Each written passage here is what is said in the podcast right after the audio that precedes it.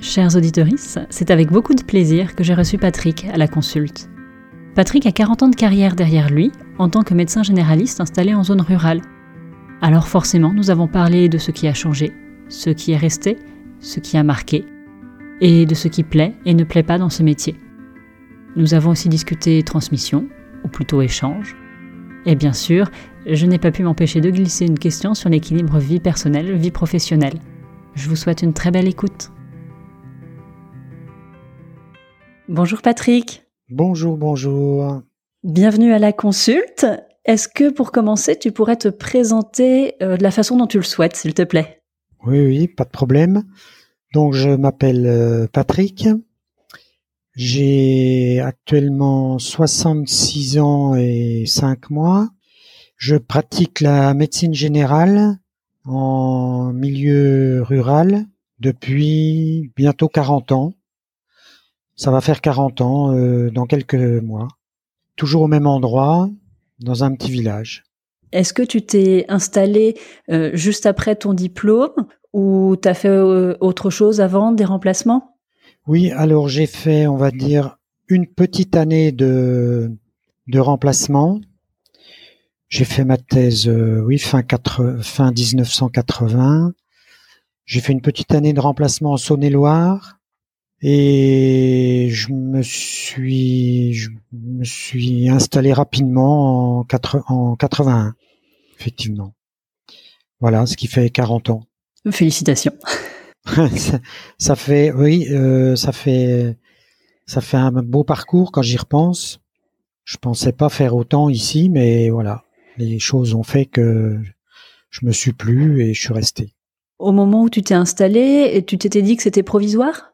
Eh ben, si tu veux, euh, moi, j'étais un gars de la ville. Et donc, je me voyais pas, euh, au départ, m'installer médecin de campagne. Et comme quoi, euh, les choses changent, puisque j'ai, finalement décrété que j'étais mieux là qu'en ville. Alors, ne me demande pas pourquoi, comment. Je ne peux pas trop expliquer ça, mais je pense que c'est la, la médecine pratiquée qui est, qui est intéressante, qui est plus intéressante. Mais initialement, quand tu t'es installé euh, là où tu t'es installé, c'est quoi qui t'a poussé à ce moment-là à t'installer et à t'installer à cet endroit-là? En fait, j'étais un peu pressé de m'installer. J'ai cherché un endroit en banlieue euh, de Dijon et j'ai pas trouvé. J'ai pas trouvé de local. J'ai pas trouvé l'endroit. Ça m'a laissé un peu perplexe et j'ai trouvé une annonce euh, à l'époque sur un journal d'annonces médicales qui cherchait un médecin ici, euh, un petit village de Haute-Saône. Je me suis lancé. Le local était prêt, la maison était prête, j'avais plus qu'à poser mes meubles. Et ça s'est fait comme ça. Ça s'est fait comme ça, et finalement, tu as trouvé que la médecine que tu faisais en zone rurale était euh, hyper intéressante. Oui, oui, oui, j'ai tout de suite euh, senti que c'était on faisait une, une médecine d'omnipraticien, qu'on soignait des enfants, des, des vieillards, des femmes enceintes, des plaies à recoudre. Euh, en fait, euh, voilà, une médecine euh, pluridisciplinaire, je dirais presque. Ça, ça m'a intéressé. Un exercice très complet avec des choses très variées. Oui, voilà. Jamais le matin, je me suis je me disais, je me demandais ce que j'allais voir comme patient dans la journée. Tu vois, je, euh, c'est toujours l'incertitude. Tu sais pas de quoi la journée sera faite. Et tu travaillais euh, sur rendez-vous où les gens se présentaient au cabinet et tu les voyais euh, au fil de leurs arrivées. C'était organisé comment? Oui, alors pendant 30 ans, j'ai fait sans rendez-vous. C'était horaire libre. Les gens venaient à partir de 9 heures le matin et euh, donc je faisais une consulte euh, toute la matinée, le soir de 17h à 19h. Pareil, horaire libre. il y a dix ans, j'ai mis en place des rendez-vous. Et pourquoi t'es passé au rendez-vous? Oh, Pour rendre service à certaines personnes, je, pense. Il y en a qui pouvaient pas attendre. Il y en a qui se plaignaient de trop perdre de temps dans la salle d'attente. Euh, donc j'ai dit, bah, pas de problème. Je vais faire des créneaux sur rendez-vous pour ces personnes-là. Voilà. Bon, puis euh, c'est vrai que j'ai gardé euh, cinq heures par jour de consultation à horaire libre. Et aujourd'hui, tu as encore des horaires libres? Oui, oui. Oui, oui. De, de 9h à midi et de 17 à 19, c'est c'est des créneaux euh, libres. Les gens viennent, ils attendent, ils ont l'habitude, ça se passe bien. Et en plus, j'ai des créneaux sur rendez-vous, donc de 15h à 17h, et le matin, 8h30, 9h. Et est-ce que tu fais des visites aussi? Oui, alors on en fait de moins en moins, enfin, pour mon compte. Je fais une moyenne de deux visites par jour, l'après-midi entre 14 et 15 heures. Et dans ton cabinet, tu es tout seul ou tu as un associé? Non, non, je suis tout seul. J'ai toujours euh, exercé tout seul. Mais je suis maître de stage. Donc, euh, à ce titre, avec la fac de Besançon, je reçois des internes. Donc, il y a deux types d'internes. Hein. Il y a les internes euh, en première année d'internat qui, qui m'accompagnent et qui restent avec moi au cabinet. Ils sont à côté de moi. Soit ils, ils auscultent les gens, ou ils font les ordonnances, ou euh, voilà, on travaille, euh, on travaille conjointement. Et puis l'autre sorte d'internes, c'est des internes euh, qui sont en dernière année, ce qu'on appelle les SASPAS, qui font, qui sont autonomes. Et là, ils font un jour par semaine dans mon cabinet, mais de façon autonome. C'est super. C'est super parce que eux, ils sont vraiment en fin de cursus. Ils sont très bien formés et, ils apprennent à gérer le cabinet de façon autonome. Ça se passe très très bien. Ça fait combien de temps que tu reçois des internes au cabinet? 20 ans. J'ai commencé en 2000. Ça t'apporte quoi euh, ce rôle d'enseignant? Ben c'est c'est euh, une façon de se de se tenir au courant, euh, de pas se laisser euh, prendre de, de, retard, si tu veux, il faut qu'on il faut qu'on s'adapte aux nouvelles thérapeutiques, il faut qu'on puisse renseigner les, les internes qui sont à côté de nous s'ils nous posent des questions. Donc en fait, c'est une manière de se mettre à jour de façon euh, chronique quoi. C'est une stimulation qui t'oblige à, à, te mettre à jour. Voilà, c'est une stimulation intellectuelle. Exactement. C'est intéressant. Sinon, bon, on peut très bien s'encrouter et puis euh, faire euh, les mêmes ordonnances qu'il y a 15 ans, mais non, ça c'est bien, c'est stimulant. Il faut, euh, il faut que je me mette au diapason. Hein. Non, c'est bien. C'est difficile de se former quand on est euh, tout seul dans un cabinet et de trouver du temps pour aller en formation? Oui, bon ça c'est quand même pas facile.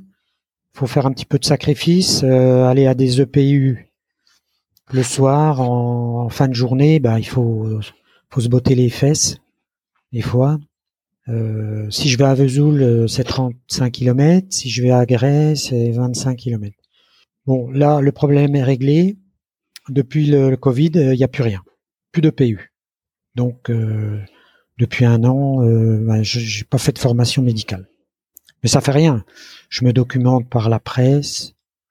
Et puis, je reçois les visiteurs médicaux. Hein, ils nous éclairent un peu aussi. Hein, quand ils nous présentent des médicaments nouveaux, bah, on, se tient au courant. Euh, donc ça, c'est c'est un apport. Pour moi, les, les délégués médicaux, c'est un apport. Je les refuse pas. Je les accepte. Ils sont bienvenus. C'est une source d'information comme une autre pour toi.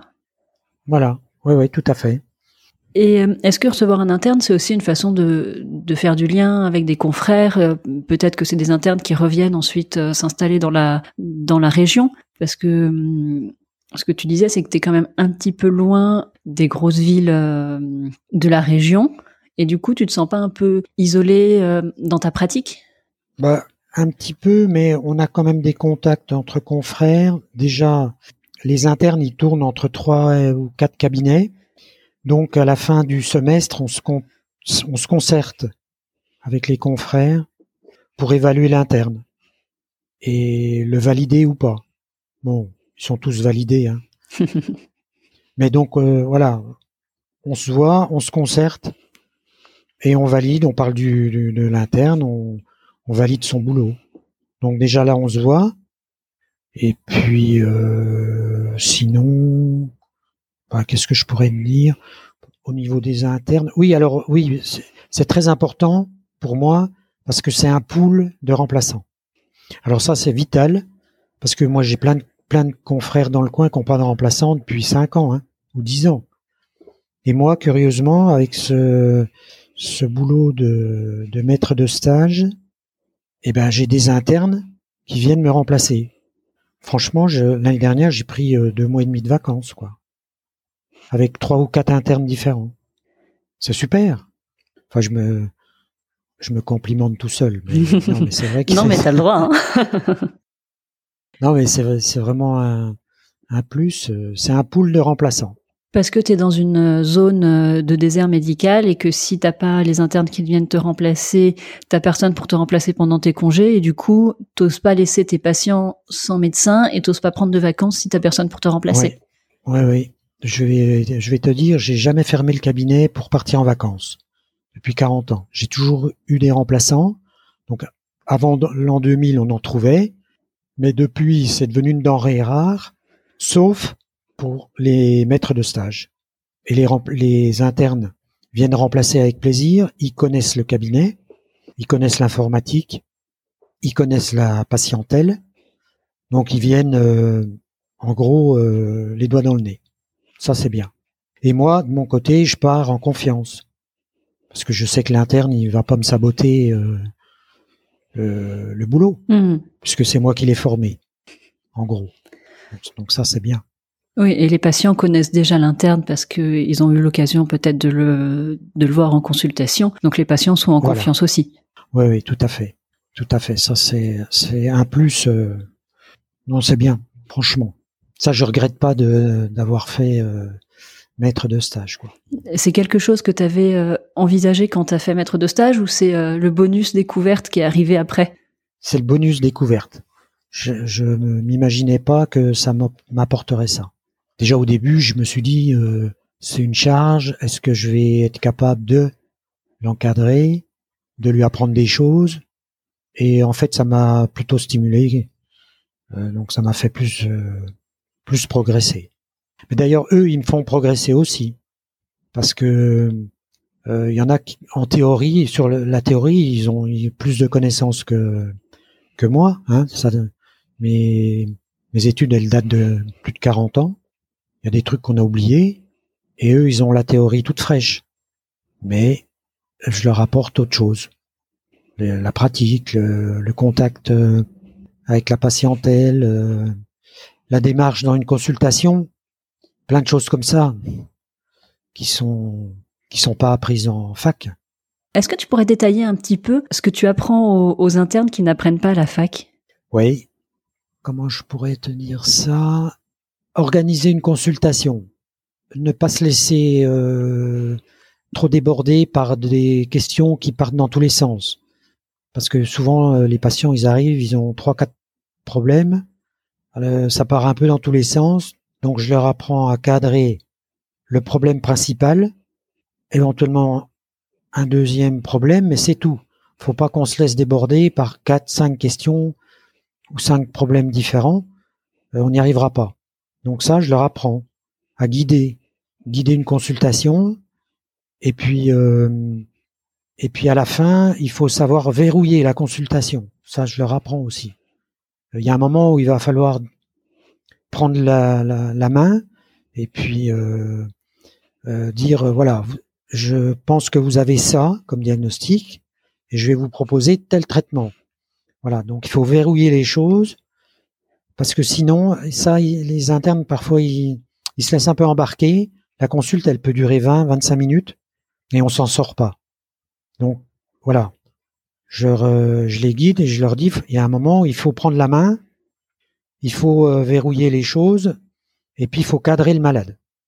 Voilà, en gros. Je sais pas si, si euh, je me suis euh, exprimé correctement.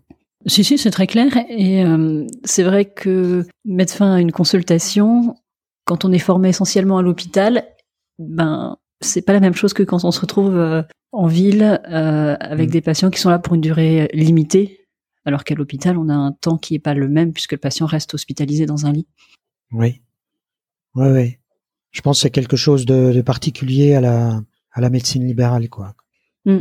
Est-ce que euh, tu pourrais raconter un petit peu euh, ce qui a le plus changé pour toi entre le moment où tu t'es installé il y a 40 ans et maintenant? Oui, alors là, c'est sûr que c'est énorme ce qui a changé. Quand je pense à ma, mon année, mes années d'installation, il n'y avait pas d'échographie, il n'y avait pas de scanner, il n'y avait pas d'IRM, euh, et pourtant, euh, ben, on faisait de la médecine. Alors, euh, ben, je me rappelle qu'on auscultait les gens un peu plus, on palpait le ventre un peu plus, les genoux, on envoyait un, genou au chirurgien pour un ménisque, ben, il opérait le ménisque. Maintenant, je me dis, ça n'a plus rien à voir, quoi. Donc, j'ai l'impression que la médecine a changé. Alors là, c'est incroyable. Quand je repense à ça, on avait pas de fibroscopie gastrique, on n'avait pas de coloscopie, pas de bronchoscopie. Mais c'était une autre médecine. Hein. C'est, c'est, à peine croyable. Alors maintenant, euh, je me dis, on a tout ça, c'est super, mais non, c'est pas super. Parce que c'est des galères pour prendre les rendez-vous, mais tu peux, tu peux pas t'imaginer. On galère des, des temps infinis pour prendre des rendez-vous de scanner, d'IRM, on nous propose euh, des IRM dans un mois, deux mois. Euh. Alors du coup, euh, ben, j'en viens à me demander si c'était pas mieux avant. non, mais là, je vais un peu à l'extrême, mais non, ça, ça devient compliqué, quoi. Les chirurgiens n'opèrent pas un ventre sans qu'il y ait eu une coloscopie ou une fibroscopie. Hein. Un chirurgien du genou, s'il n'a pas son son IRM de genou, il opère pas. C'est clair. Donc on est obligé de prévoir tout ça en amont maintenant.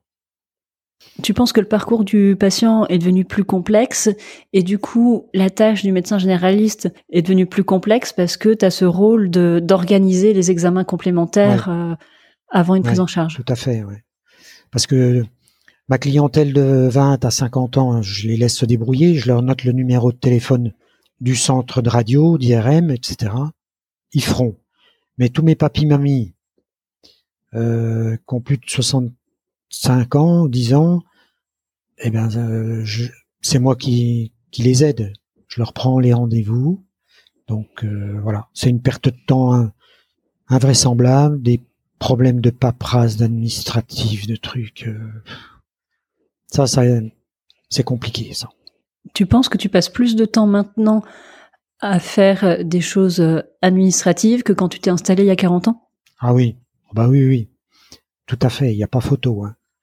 D'ailleurs, on remplit plein de dossiers à l'heure actuelle qu'on ne faisait pas à l'époque, du style euh, la MDPH, euh, les dossiers d'APA, d'allocation perte d'autonomie, là. Tous les jours, on a des dossiers à remplir, c'est une perte de temps quoi. Ça on n'avait pas hein, il y a 35 ans. Hein. Est-ce que c'est venu progressivement Est-ce que tu as l'impression qu'il y a un moment où ça a changé? C'est venu progressivement, je pense euh, il y a une quinzaine d'années, j'ai l'impression. C'est venu progressivement. Je pense que ça suit un peu les aides sociales. Et voilà, les, gens, bah, les gens ils savent frapper aux bonnes portes. Hein. Les assistantes sociales les conseillent, les secrétariats de mairie les conseillent. Ah mais il faut demander à votre médecin, il va vous remplir ça. Vous aurez droit à refaire votre salle de bain, par exemple. Tu vois? Mmh. Vous allez toucher une aide, vous aurez plus de baignoire, on va vous mettre une douche à l'italienne. Sauf que c'est le médecin qui remplit un dossier pendant dix minutes. Donc voilà, bon, ça c'est quand même une dérive euh, c'est du temps qui n'est pas euh, valorisé, c'est du temps que tu fais en plus de tes consultations et j'imagine que le nombre de patients n'a pas diminué, lui. Oui, oui, tout à fait, oui. Mais je me suis pas trop laissé euh, dominer. J'ai euh, une activité pas réduite, mais je me suis stabilisé pour pas faire des journées à rallonge. À 19h, je ferme, je, je rentre. T'as posé une limite. C'est clair que j'ai posé des limites. Si les gens ils m'amènent un dossier à remplir à 18h30, c'est non. Je dis, vous reviendrez euh, demain, après-demain, sur rendez-vous. On fera ça tranquille. C'était quelque chose d'important pour toi que de poser des limites en termes d'horaire et de garder du temps pour une, vie personnelle euh, à côté? Oui, oui, complètement, oui. Parce que moi, je voulais pas être esclave de du boulot, quand même. Et donc voilà, je, moi, je, je profitais un peu de ma famille, je veux faire du sport quand je peux. Donc euh, voilà, je, je voulais profiter, je voulais pas faire que de la médecine. Ai-je raison? Je ne sais pas. Mais en tout cas, je me suis débrouillé pour faire ça. Et est-ce que tu as l'impression d'avoir réussi à trouver le bon équilibre entre la vie personnelle et la vie professionnelle? Oui, oui, oui, tout à fait. Je pense que là, ça c'est bon. D'ailleurs, sinon, j'aurais arrêté depuis longtemps. Hein. Parce que dans ma tête, je me disais, je vais pas exercer la médecine plus de 65 ans. Et là, je m'aperçois que j'en ai 66 et demi et que ça ne me pèse pas trop. J'ai encore, euh, j'ai encore la patate euh, pour aller au boulot. T'es heureux de te lever le matin pour aller bosser? Oui, j'ai un peu de mal à me lever, mais j'y vais. Il faut que je parte. Bon. Et, et, du coup, t'envisages pas d'arrêter pour l'instant? Alors, je vais avoir euh, un choix à faire, je pense, fin d'année quand même parce que bon, je te cache pas que le maire euh, de la commune cherche un successeur. Donc, euh, on a peut-être trouvé quelqu'un qui serait intéressé, une jeune femme, mais euh, ça sera pas avant 2023. Alors, est-ce que je pourrais tenir jusque-là? Je ne sais pas encore. Je veux bien prolonger un peu, quelques mois, mais je veux pas non plus, tu vois, aller jusqu'à 70 ans. Ça fait trop. Hmm. T'as pas arrêté de date euh, pour arrêter ton activité, mais tu sais que ça va venir euh, dans les mois ou les années à venir. Oui, tout à fait. Je pense honnêtement de demander mes droits à la retraite pour le 31 décembre, là, tout en continuant peut-être à, accumuler, cumuler la retraite et le boulot, et en sachant que je peux m'arrêter à tout moment. C'est important pour toi de savoir qu'il y a quelqu'un qui va prendre le relais au moment où tu t'arrêtes? Oui, quand même. Hmm. J'avoue que ça me ferait de la peine de de savoir qu'il y a personne derrière. Ça oui. Donc euh, je croise les doigts, on fait tout pour, mais tu vois bien le problème. Hein. on est confronté au même problème que que plein de départements euh, qui cherchent des médecins, qui n'en trouvent pas, qui proposent des locaux gratuits, pas gratuits, enfin, je sais pas, je sais pas, je sais pas si on va trouver. Grosse incertitude. Hein. Alors j'ai un beau cabinet, j'ai donc j'ai acheté mes locaux. Hein, j'ai fait un cabinet tout neuf il y a 16 ans et c'est super. Hein. Euh, c'est bien éclairé. J'ai des grandes baies vitrées, tout est nickel, bien chauffé, chauffage au sol. Je me dis, euh, c'est du bonheur quoi pour travailler. Bah, malgré ça, je sais pas si on va trouver. Nous verrons.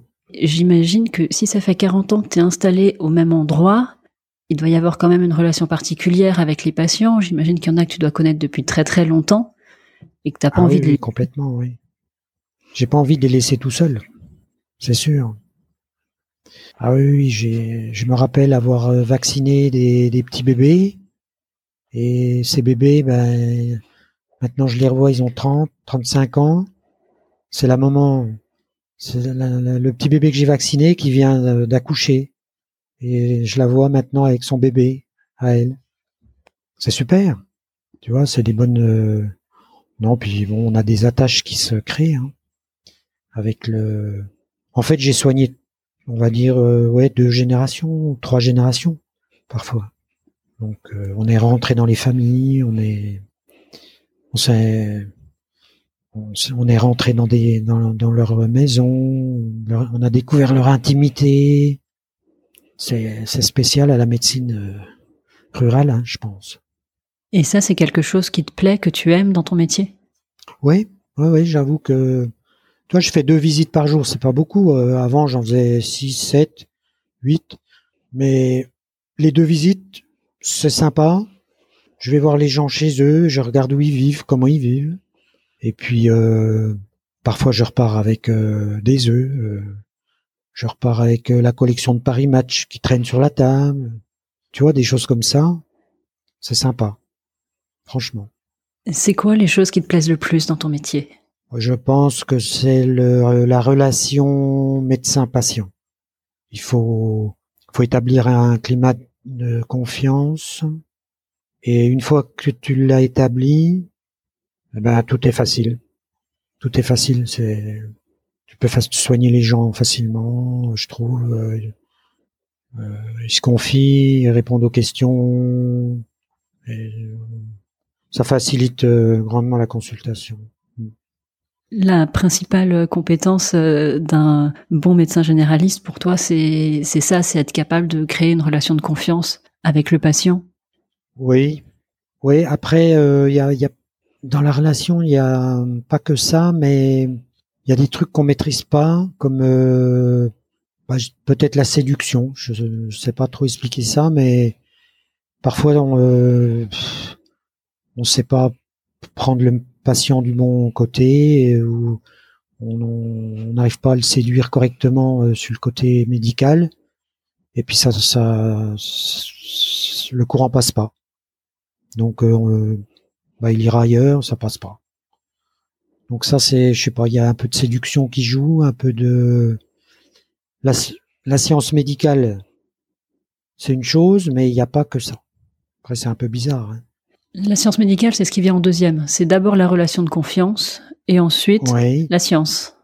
Ensuite la science médicale et puis euh, euh, comment dire, euh, ouais, savoir savoir expliquer au patient ce qu'il a. Voilà. Faut quand même lui donner deux trois explications puis un diagnostic. Éviter de dire je sais pas ce que vous avez, par exemple. Il faut il faut qu'on trouve. À la fin de chaque consultation, toi, tu veux pouvoir dire au patient, euh, je pense que vous avez ça. Oui, ou si je le dis pas, euh, je dis, euh, voilà, on vous prescrit une batterie d'examen, vous revenez la semaine prochaine, on en saura plus. Mais il faut pas trop les laisser dans le dans l'interrogation quand même. Hmm. Il faut que tu aies quelque chose à proposer au patient à la fin de la consultation, soit un diagnostic, soit des examens, mais qui est tu le laisses pas sans rien euh, avec ces questions, sans réponse ni élément pour aller vers la réponse. Voilà. Faut pas le laisser trop dans le doute. Bon, après, euh, il y a des consultations où, vraiment c'est trop dur, hein, euh, comme quand on, a, on annonce une, un diagnostic grave. Ça, j'avoue que c'est c'est toujours dur au bout de 40 ans. Hein, quand t'as quelqu'un qui vient avec un, dossier, il t'amène le scanner et puis tu lis euh, cancer du poumon, euh, métastase osseuse, et puis là il te demande de, de lui expliquer. Ben là, c'est toujours aussi dur qu'avant. Hein. Mais bon, c'est le boulot. Hein. J'avoue que j'ai toujours du mal. Je m'y suis pas habitué. Annoncer des mauvaises nouvelles, euh, c'est le côté difficile que tu aimes moins dans ton travail Oui, oui. Ah oui, c'est le plus le, plus mauvais côté du, du boulot. Hein. Oui. Ah ça, c'est pas c'est pas facile. Hein. Surtout quand tu les suis depuis un, un bon bout de, de temps, plusieurs années. Bon. Ah, des fois c'est c'est un peu tendu. Hein. Voilà. C'est la médecine. Hein. Est-ce qu'il y a des choses qui étaient difficiles ou je sais pas moi peut-être qui te faisait peur au début de ton exercice et qui maintenant, avec le temps, sont devenus plus faciles? Voilà, Disons, je pense que avec l'expérience, on est un peu plus sûr, mais non, au, début, bon, peut-être, j'avais peut-être pas toujours totalement confiance au début, mais ça s'est vite arrangé, je pense, avec le, la confiance des malades je pense que ça a été vite euh, du bon côté. La confiance des malades a nourri ta propre confiance euh, au début. Voilà. Hmm. Et puis une fois que tu as vu que ça roulait bien, euh, ben, tu as gardé ce que tu avais acquis comme confiance. Voilà, c'est ça. Exactement. Est-ce qu'il y a eu des moments difficiles, des échecs, des erreurs dans ta carrière et comment tu as surmonté ça? Oh, des moments difficiles, euh, oui, bah il y en a eu avec des diagnostics euh, qui ont mal tourné ou des choses comme ça, mais au final, euh, c'était pas pas des erreurs médicales, c'est que euh, tu vois par exemple une méningite euh, foudroyante, un purpura fulminance que je pouvais pas prévoir chez un enfant. Hmm. Voilà. Donc euh, ça c'est des mauvais souvenirs. Tu vois le gamin à 11 heures le matin pour une rhinopharyngite avec 38,5. Le soir, tu vois des taches purpuriques sur les jambes, tu l'envoies aux urgences et le lendemain il est décédé. Voilà, des, des choses euh, de ce type-là, mais bon, ça c'est c'est terrible, hein, mais après j'ai eu des cas, euh, ouais, des cas du même genre, mais pas énormément quoi. En 40 ans, euh, je les compte sur les doigts d'une main. Des trucs qui tournent mal, imprévisibles. Mais j'imagine que tu vois un enfant qui a 38,5 pour une rhinopharyngite et qui finalement euh, le lendemain est décédé d'un purpura fulminance. J'imagine que quand tu revois un enfant qui a une rhinopharyngite, un petit peu de fièvre, ça reste en tête et, que ça doit pas être très confortable. Ah ben tout à fait. Ah ben je l'ai toujours, euh, je l'ai toujours eu en tête. Et d'ailleurs, quand j'ai mon interne qui est à côté de moi, tous les enfants qui passent avec 38 de fièvre ou une rhino, je leur, donc je leur dis, tu prends la tête de l'enfant, tu regardes si la nuque est souple, tu fais pareil avec les jambes et tu lui baisses le pantalon pour voir s'il n'y a pas de tache purpurique. Alors après, il me- il me regarde en me disant, mais vous faites ça tout le temps? Ben, je dis oui. Je t'expliquerai pourquoi tout à l'heure. Donc ça, il l'a, quand je leur apprends devant le patient, ils s'en rappellent. Et ça, c'est super parce qu'ils vont s'en rappeler toute leur vie. C'est des trucs. euh, je dis, tu marques sur le carnet de santé, euh, pas de signe ménager, nuque souple. Je dis déjà, t'as fait, euh, t'as fait un truc très important sur le plan médico-légal et puis pour l'examen de l'enfant. En général, ils s'en rappellent. Et moi, je suis content de leur apprendre ça. Voilà. Cette expérience aura quand même servi d'apprentissage. Ah oui, oui. Ah Oui, tout à fait, oui. Mais bon, je pouvais pas le prévoir et, et quand j'avais vu l'enfant, là, euh, il avait pas de signe méningé. Donc, c'était euh, l'évolution euh, fu- fulminante dans la, dans la journée. Hmm. Impossible à prévoir, quoi. À l'inverse, ta plus grande satisfaction professionnelle, ce serait quoi? Oh, j'en ai pas une qui me vient en particulier. Si je, si j'ai pu euh, améliorer le, le bien-être de certaines personnes, ça me suffit. hein. Voilà. Si j'ai pu leur apporter des soins et puis, euh, une bonne santé, euh, même provisoire, ça me suffit. C'est bien. Ça, me, ça, ça suffit à me contenter. Est-ce que médecin, c'était le métier de tes rêves? Hmm, Non, je pense pas. J'ai, je me suis orienté en terminale, mais avant, j'y pensais pas. Et pourquoi alors t'as fait médecine? Euh, je me le demande encore. J'ha- J'habitais pas très loin de de la fac de médecine, et puis j'ai tenté le coup comme ça. Mais au départ, je suis pas sûr de d'avoir la d'avoir eu la fibre, euh, la vocation. T'as regretté? Oh non. Non, non. Non, non, j'ai pas regretté. D'ailleurs, en fin de première année, j'ai, j'ai été admis en dentaire. Et puis, j'ai pas voulu y aller, j'ai préféré redoubler la médecine. Je me suis dit, euh, du coup, je préfère la médecine aux dents. J'ai pas regretté. Bon. Je vais te poser la dernière question du podcast. Hmm? Quelle est ta tenue de travail? Blues ou pas blues Alors, pas blues. Pas blues, sauf l'année dernière, en mars, avril, j'ai travaillé avec une veste de survêtement blanche parce que j'avais peur de, de la contamination sur mes habits. J'ai vu pas mal de Covid à ce moment-là et je me déguisais en, avec une veste euh, de survêtement blanche. Parfois une charlotte sur la tête, mais là, je, pas longtemps parce que j'avais l'air plouc. Mais voilà. Sinon, pas blues. Et pourquoi pas blues? Ben, euh, pff, je sais pas. Ça me rappelait mes années d'externat, d'internat, et puis j'étais sorti de l'hôpital, donc je voulais plus mettre de blues. C'est un peu arbitraire, mais je sais pas, j'avais plus envie. Pour toi, la blouse, c'était réservé à l'hôpital? Bah, un petit peu, oui. Oui, je pense. D'ailleurs, euh, oui, j'en ai pas racheté. Hein. Je, je crois que j'en avais une en, en revenant de l'internat, mais non, je j'en ai plus. Actuellement, j'en ai plus. Hein. Et t'envisages pas d'en remettre une pour les quelques mois qui te restent à faire? Non. je te remercie beaucoup, Patrick, d'avoir répondu à toutes mes questions. Eh ben, c'était avec plaisir. Voilà, l'épisode est terminé et j'espère qu'il vous a plu. N'hésitez pas à me faire part de vos commentaires et de vos suggestions d'invités sur mon compte Instagram podcast La Consulte tout attaché. Si le podcast vous plaît, je vous serai très reconnaissante d'en parler autour de vous et de laisser une note 5 étoiles et un commentaire sur votre appli de podcast.